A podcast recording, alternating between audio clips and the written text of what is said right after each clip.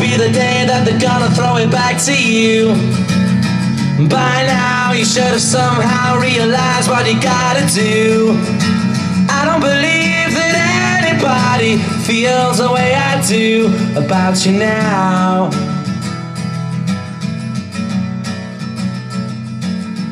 Backbeat, Oasis, Wonderwall. Good morning, good evening, good night, ladies and gentlemen, listeners and readers. This is Bud Talks Podcast, episode 214. You notice I didn't skip a number. I don't think anybody pays attention to that besides myself anyway. I'm actually playing this Oasis in the background while it's playing. The reason why I'm playing this song is it has a lot to do with uh, what transpired over the weekend. I watched the fight. What a fight. Fight of the year. Fury Tyson, the trilogy. And I'm actually get back to Wonderwall here in a moment, but I just want to talk about that fight. And those of you who don't know, I actually trained boxing. I haven't actually been to see my coach in a couple years now, but after college, I started training, and I was always contemplating if I actually wanted to take a smoke fight, an amateur fight, or whatnot. And I was going to up until I started to focus on writing a little bit more, and kind of got away from me just through the journey and struggles of developing a book or whatnot. And back in 2019, it was June 2019 to be exact, and I was sparring with one of these young guys, and you know he hit me in the rib, and I buckled. And for about a month or two, my rib was not, wasn't right. So at the same time, I was trying to write a book, and I just had to be honest with myself. And it's a different beast to be a fighter, and not that I'm never going to do it again. I still box in my gym, and I have a bag out in my workout gym, and weights, and that's pretty much how I keep boxing a skill. You know, I do it through bodily meditation and just kind of let my fist and body swing or whatnot. But you know, boxing is a different type of sport. You know, like whoever the commentator said when um, one of the Paul brothers knocked out Nate Robinson. You don't get in the ring and play around. You know, it's not like basketball where you can just go and do a pickup game at a park or at an open gym. You know, boxing is something where a lot of fighters, you know, they put their lives on the line in front of millions of people. And I understood that early on because, you know, the bruised rib wasn't the first injury I ever suffered. I mean, I've had, uh, I mean, lips busted, nose bleeding. I mean, I've had a whiplash where I couldn't even move or get out of bed. Um, you know, just certain joints not really reacting the right way. And let me tell you, it's like I said, you don't play around with the game of boxing. And watching the Fury Tyson fight on Friday, oh, excuse me, Saturday night, um, I was really excited for it because, I mean, I haven't ever watched a trilogy. You know, I've always kind of stayed away from watching boxing too much because of the, I mean, there's hype and then there's the letdown eventually because most boxing matches, especially, I mean, for example, like the Pacquiao and who was it? Pacquiao and Mayweather fight didn't really live up to the hype that I was kind of excited to see. And it, I mean, there was a letdown then. But I mean, all three fights, Tyson Fury, you know, definitely played up to its hype. And just seeing did I say Tyson Fury? I mean Wilder and Fury. Excuse me. I'm trying to do two things at once. I'm trying to change this song. Some ratchet music just turned on here. Anyways, so Fury Wilder. Um, wasn't surprised by the ending because even in fight two, Wilder showed ramen legs. Um, even in fight one, you know, I was kind of surprised he was able to go the route, go the distance, 12 rounds because, and it was a draw which a lot of people say Fury might have won fight one, and you know he only really won fight two because of the um, knockdown, the knockout. But nonetheless, I mean, I'm not a boxing professional. I'm not, you know, I don't really study this shit like most commentators do. You know, your Max Kellermans, your Andre Bertos, or Andre Roar, excuse me. But uh, essentially, I mean, understanding the sport, having experienced it for years, and being coached by, you know, a great coach here in Portland, um, you know, Stamina, I think, won that fight. Stamina won it for Fury. And it seems as though, you know, watching Wilder in all three fights is that he does rely on one, maybe two moves. And early on in fight three, you know, he was going for the body jabs. And it's almost as if that exhausted him by round three because he was breathing out of his mouth early round two. I mean, he was kind of showing those jelly legs by the end of round two, round three. And I just don't understand, you know, especially with Fury. I mean, everybody talks about his dad bod.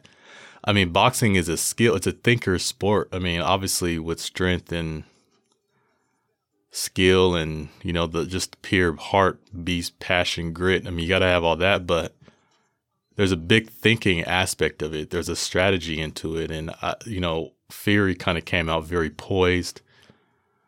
Wilder had a little bit more of a strategy early on, which didn't hold up, obviously, but maybe it would have if seemingly he had the stamina to withhold that, you know, body jab because he knocked him down twice in round three or four, was it? Yeah, he knocked him down after getting knocked out. excuse me, he got knocked down in round two. Came back round three, knocked him down twice, and almost got a knockout. I think it was round 10. Um, yeah, Wilder almost, you know, he had him stunned at the end of round 10. But, I mean, again, you know, we all kind of see what plays out in training when the fighters are all alone in that four square roped section.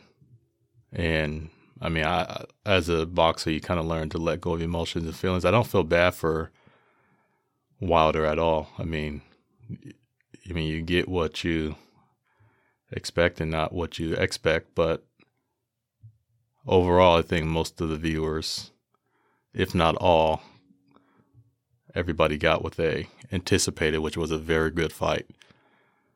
And shout out to Wilder once again because I mean he did lay it all down the line, no matter how tired he got. I mean, I haven't watched any post interviews with either of them besides the one where Fury sings his heart out, but Wilder just, I think in fight two, he kind of used the excuse of his costume in the beginning, his outro costume, you know, his, excuse me, his uh, walk in costume was too heavy and he got exhausted with that, which I think is bullshit. And by the way, uh, Wilder was chiseled like a fucking Greek god, like just sculpted out of the fucking 12th century, like looking like a damn Egyptian ruler, like just coming back from the dead to avenge his old self's failure. Like, had a lot of muscle. A dude looked like a damn, I don't know. He looks pretty damn good, but it didn't quite pay off. But again, he lasted a lot longer than I thought he would. I thought he was going to be down by around five or six just by the way he was fighting by round two and three. But again, you know, I think his knockdowns, him knocking down Fury in round four, he definitely redeemed himself throughout the fight. And just, that's just, that's just pure heart. I mean, you know, you you're relying on the bombing right hand to knock his ass out. Now you almost got him. I mean, you'll probably beat him. I think Wilder would beat Fury maybe one or two times out of a ten.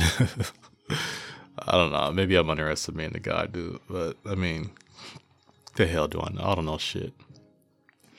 It just seems as though Fury's the the better guy. I mean, Fury's the more skilled, just unpredictable.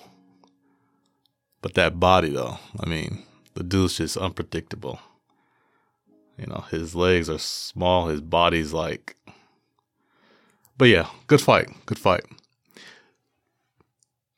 After the fight, there was two commentators, you know, kind of recapping the fight. It was Andre Ward and Max Kellerman, who was, you know, obviously analyzing what happened. And it's usually what happens after any sports events. You know, the two guys, they kind of talk about it. And there was a song playing in the background, and it wasn't loud enough or clear enough. Obviously, their voices, the comment, uh, Kellerman and Ward's voices were the main audio, so I couldn't Shazam the song in the background, but I was trying to uh, figure out what song it was because I've heard it before. I'm an 80s baby, grew up in the 90s.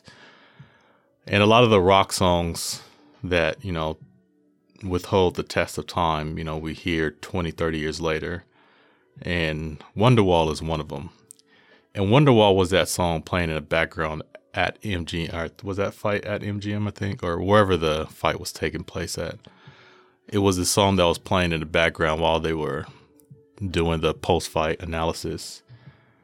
And again, I couldn't Shazam it and I didn't know the name of it, but I've heard it since I was in middle school.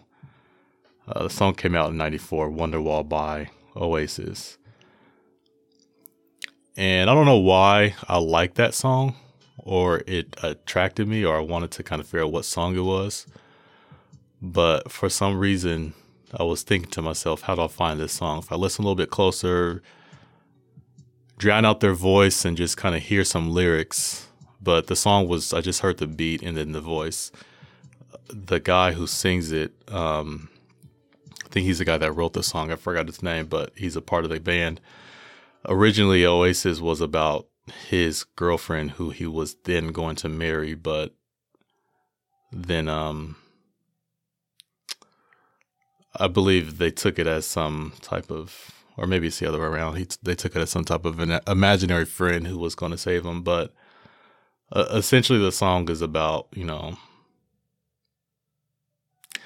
imagining someone coming to save you. Imagine if there's someone is coming to save you. You know, he goes, Today is going to be the day I'm going to throw it back to you. he has such a dope voice. Like, and I don't believe that anybody feels the way I do about you now. Shit, I listen back to this part. Feel so stupid because that part sound like a dope. but essentially, you know, in life, here it goes. Here comes the digest. You know, songs are the vehicle. And how we interpret it is the digest. Most of us do wait for somebody to come and save us. And uh, I don't think that's the case. Personally, it's not the case. Although it can be. I mean, if you're awaiting a spouse or you're waiting a partner in life to change you, there's nothing wrong with that. But I think the time in between, you kind of have to take on the reality that even if they do come, I mean, if they leave, who are you then? I mean, you can't really, or you shouldn't rather project your reality, reality or personality onto people because people suck. They let you down. And there's always a void to fill because even if you do get that person who's going to change you, I mean, you do kind of have to look back at yourself and say, "Who am I? Who am I without this person? What am I without this person?" I usually try to ask the question, "Why am I without this person?" And once you can answer that question, you kind of do understand the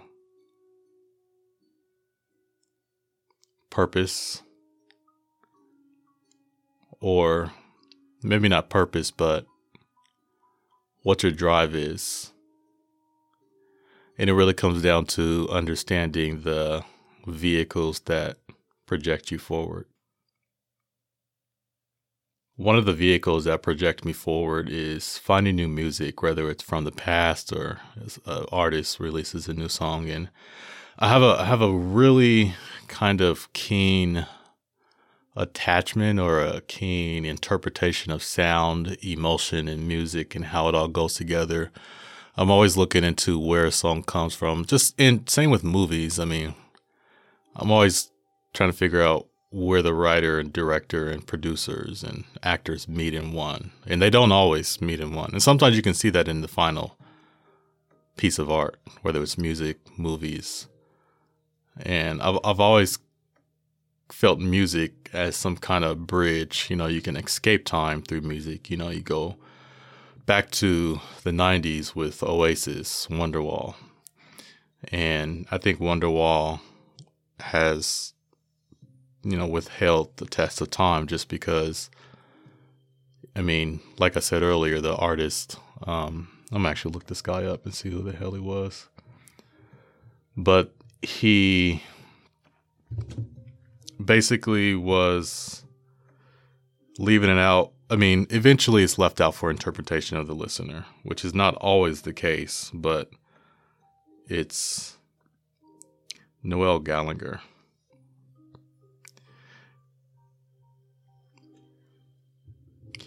You know, generally speaking, you can interpret anything any way you want. Specifics come down to what's happening in the test in the, you know, moment of time. And if it's too trendy, it dies. But evergreen lasts forever. So, this is Bud Talks Podcast 214. Good morning, good evening, good night. Tomorrow, I'll have so much more.